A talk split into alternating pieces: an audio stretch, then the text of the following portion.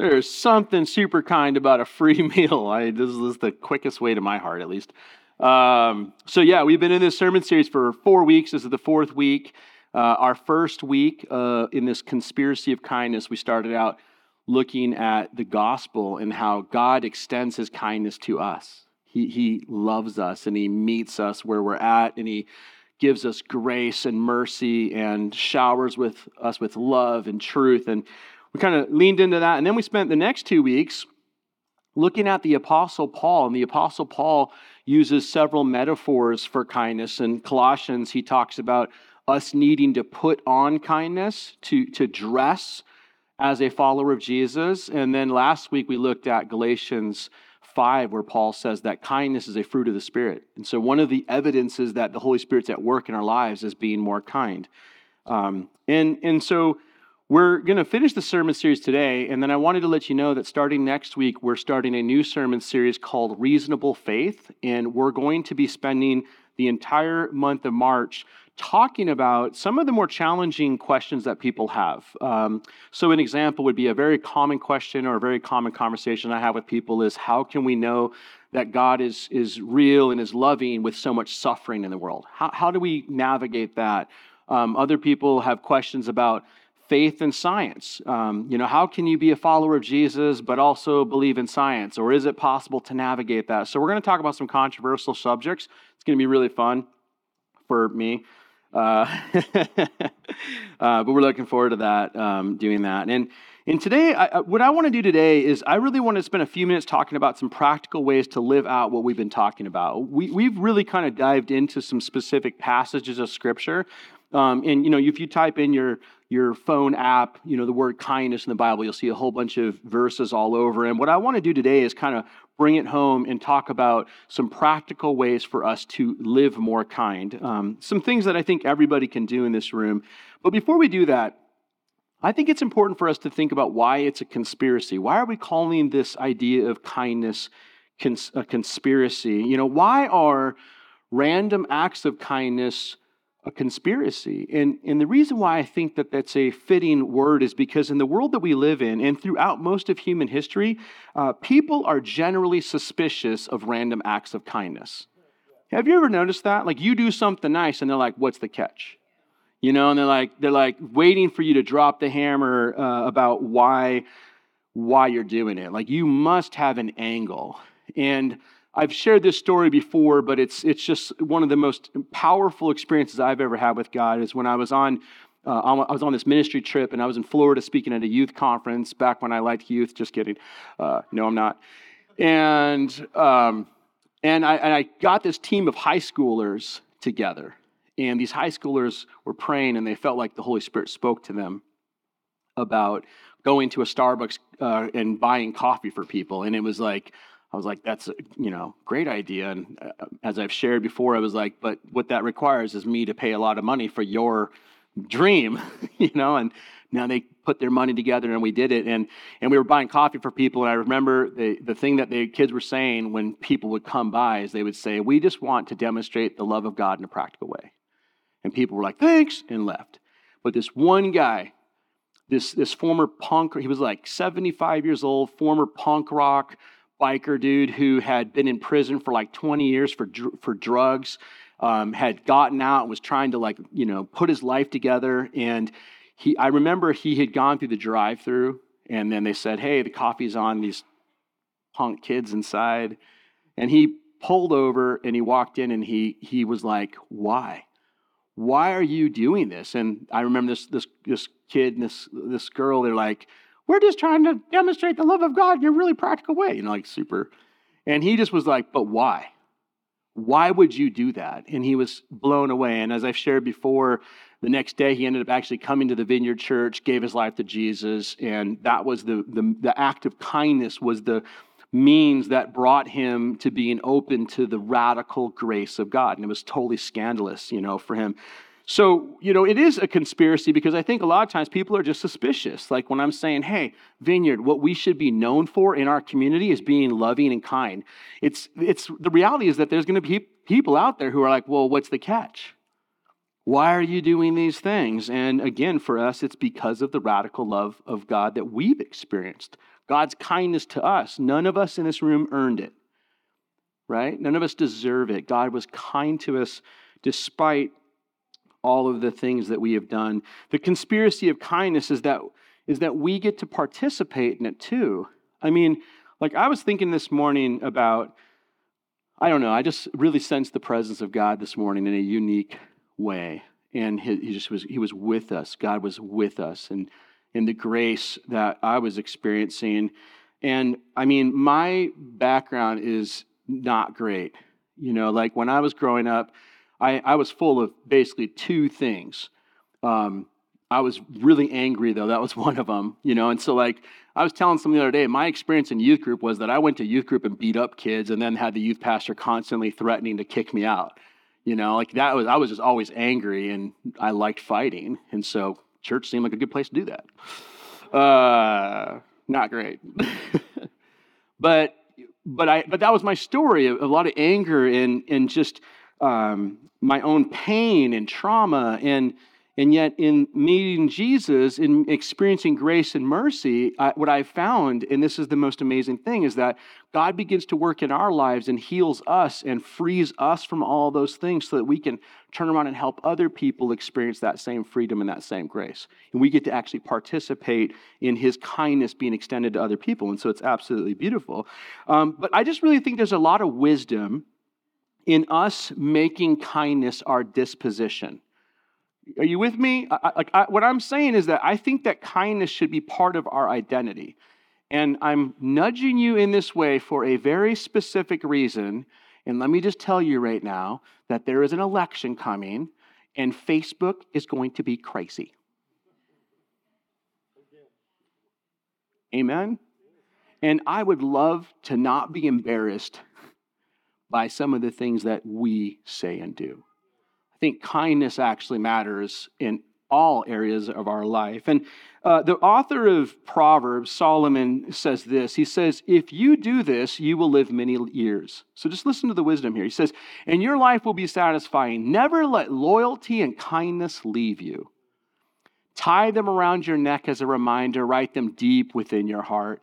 Then you will find favor with both God and people, and you will earn a good reputation. Wouldn't it be great if Christians bought into the Word of God? So, this morning, what I want to do is I want to talk about five practical ways to extend kindness to others because I think application of Scripture matters. I love the Bible. I love theology. I love studying systematic theology and exegetical theology and church history. But at the end of the day, if we don't know how to take these things and put them into practice in our lives, we are missing the whole point, right? And so I want to talk about five practical ways for us to extend kindness to others. And these are just some, some really low hanging fruit for us. And the first one is this we need to take time to listen to one another. Take time to listen to one another. Uh, how many of you would agree that all relationships hinge on communication? Husbands say yes. Just do it right now. I'm just going to help you right now, okay? Uh, most people, uh, I think, we'd all agree that, that communication is where the breakdowns often happen, right? And the, but the writer of, of the book of James, James says this. He says, Understand this, my dear brothers and sisters, you must all be quick to listen he says, Be quick to listen, slow to speak, slow to become angry. And yet, most people, I think, if we're honest, and I'm talking about me, I'm talking about you, I'm talking about most human beings, we are very quick to speak and we are quick to become angry, but we are slow to listen. We don't do that very well. You know, but all communication has basically two aspects of it. There's a message with the information that we're trying to communicate, and then there's feelings about it. And newsflash men and women listen differently. I know this is mind blowing research.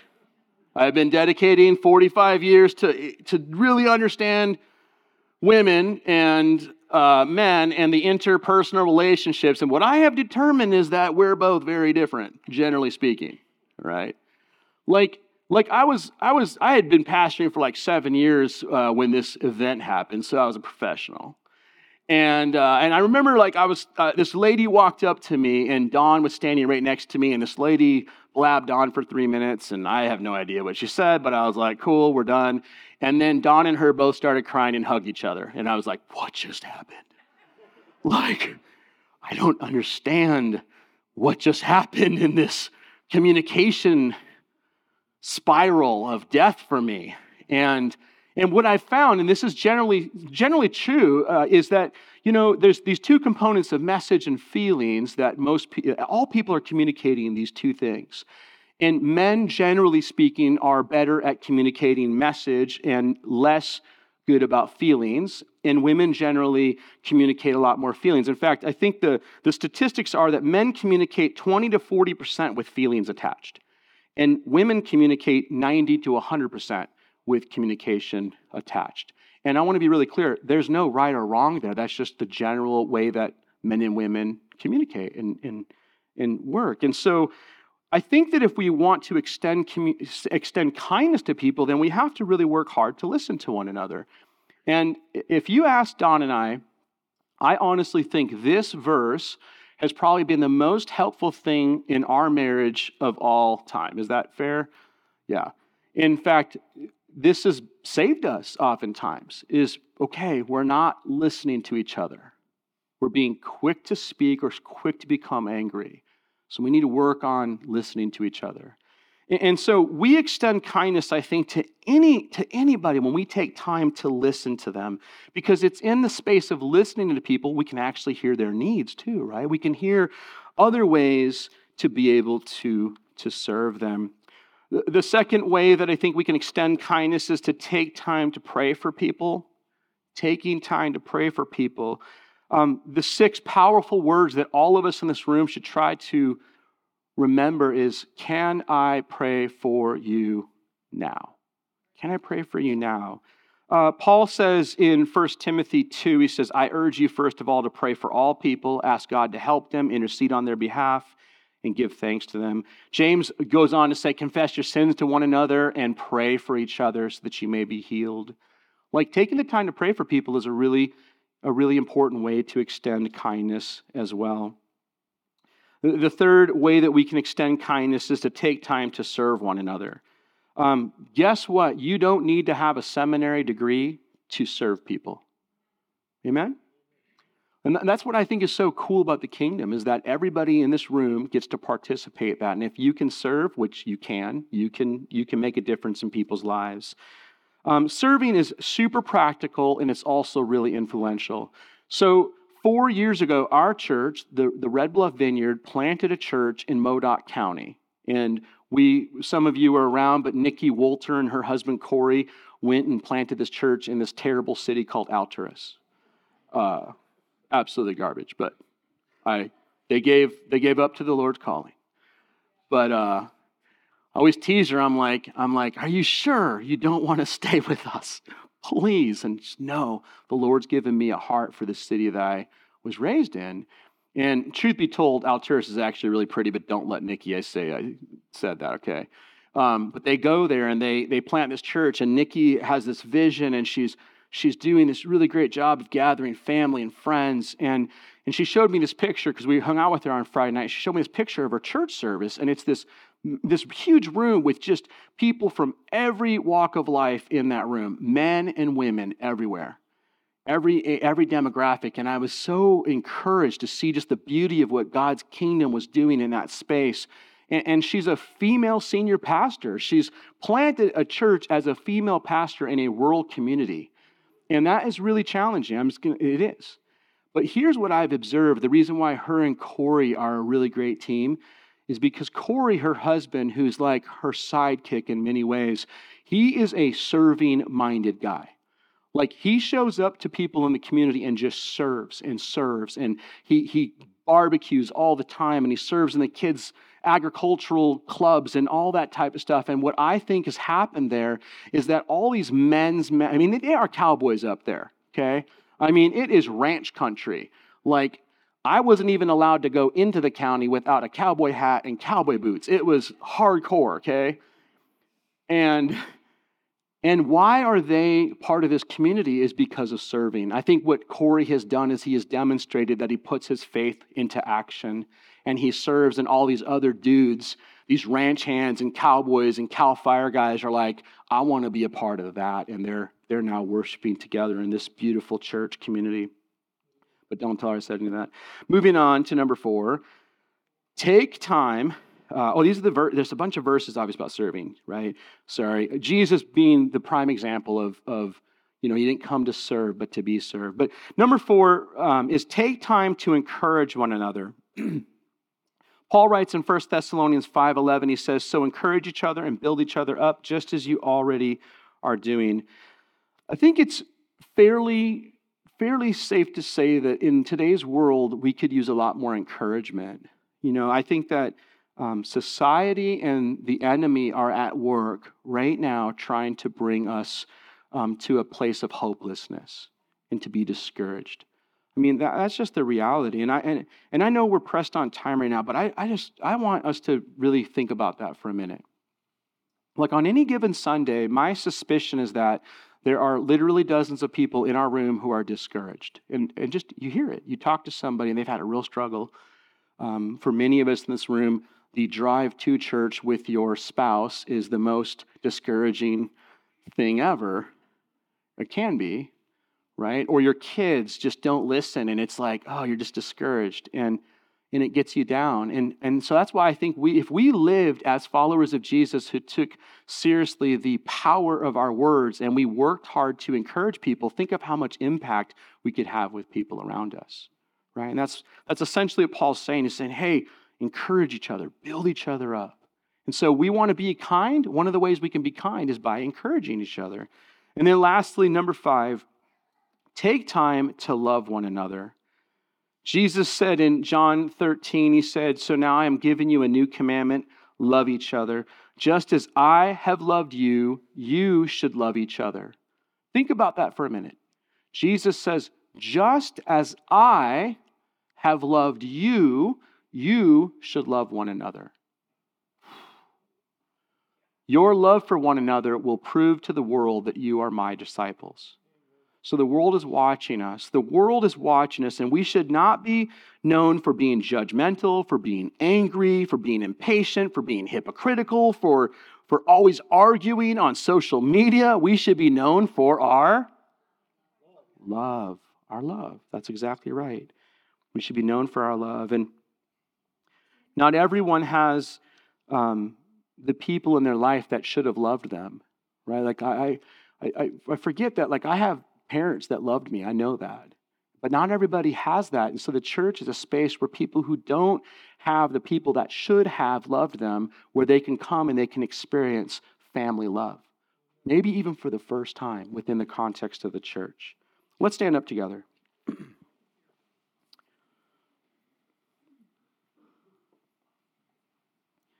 So I'm going to pray and, and close this in prayer.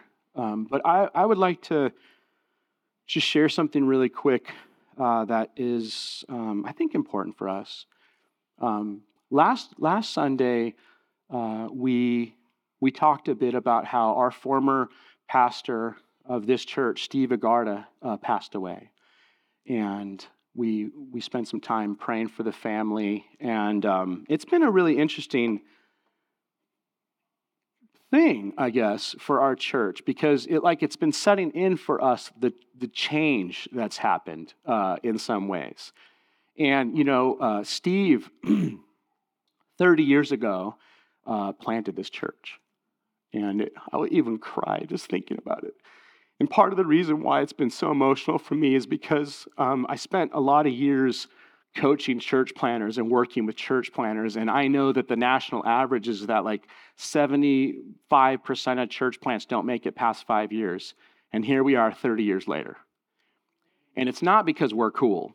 We all know that, right? It's, it's, for, it's for a number of reasons. First and foremost, it's been God. Been, he's been so graceful, gracious to us. Well aware of that. He's been merciful to us. He has he has met us many a time when we were desperate for Him. And He's loved on us and He's done so much work in our community. And I'm grateful for that. but it's also because Steve Agarda was the most stubborn human being in the universe and 30 years ago was not going to give up. That, is, that was not in his bones. That was not in his DNA. Steve Agarda was going to, he gave, a hundred, he left everything on the field. He was 110%. He was so committed to the kingdom. And when we came here, um, you know, Steve didn't talk very much, and many of us in this room know that. Hey, Steve, walk right by you. Like, okay, he hates me.